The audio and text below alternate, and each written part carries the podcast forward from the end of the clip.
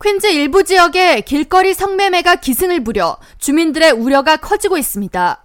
뉴욕 지역 매체 뉴욕 포스트는 30일 퀸즈 정션 블라바드 인근 로즈벨트 에비뉴로 밤이 되면 불법 성매매 여성들이 쏟아져 나온다고 전하면서 최근에만 12개에 달하는 전문 성매매 업소가 이 구역에 새롭게 문을 열었다고 전했습니다.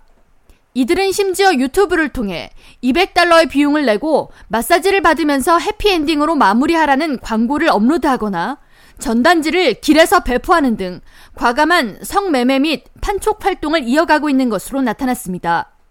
매체는 인근 주민들의 불만의 목소리를 빌어 10대 자녀들이 유해 환경으로부터 노출된 것에 문제를 지적했습니다.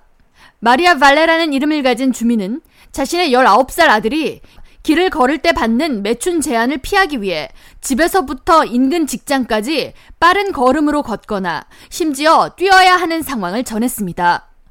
또 다른 주민 아나세 베드사베드는 자신의 13살 딸이 길거리 매춘 여성들이 하는 일이 무엇이냐고 구체적으로 물어와 곤란했던 상황을 전하면서 아이들이 길에서 호객 행위를 하는 여성들이 무엇을 하는 것인지 대략 알고 있는 상황을 참을 수가 없다고 전하면서 이들의 불법 행위가 근절돼야 한다고 목소리를 높였습니다.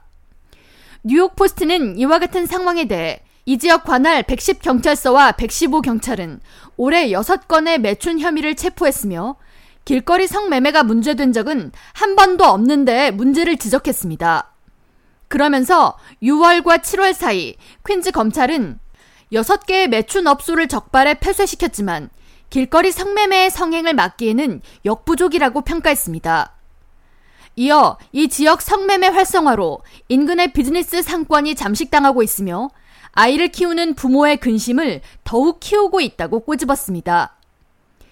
뉴욕주에서는 매춘과 성매매 업소 운영이 불법이며 지난 2021년 성매매 업소 운영은 불법으로 처벌하되 성 판매자는 처벌하지 않도록 해야 한다는 법안이 상정됐지만 주 상원을 통과하지 못했습니다.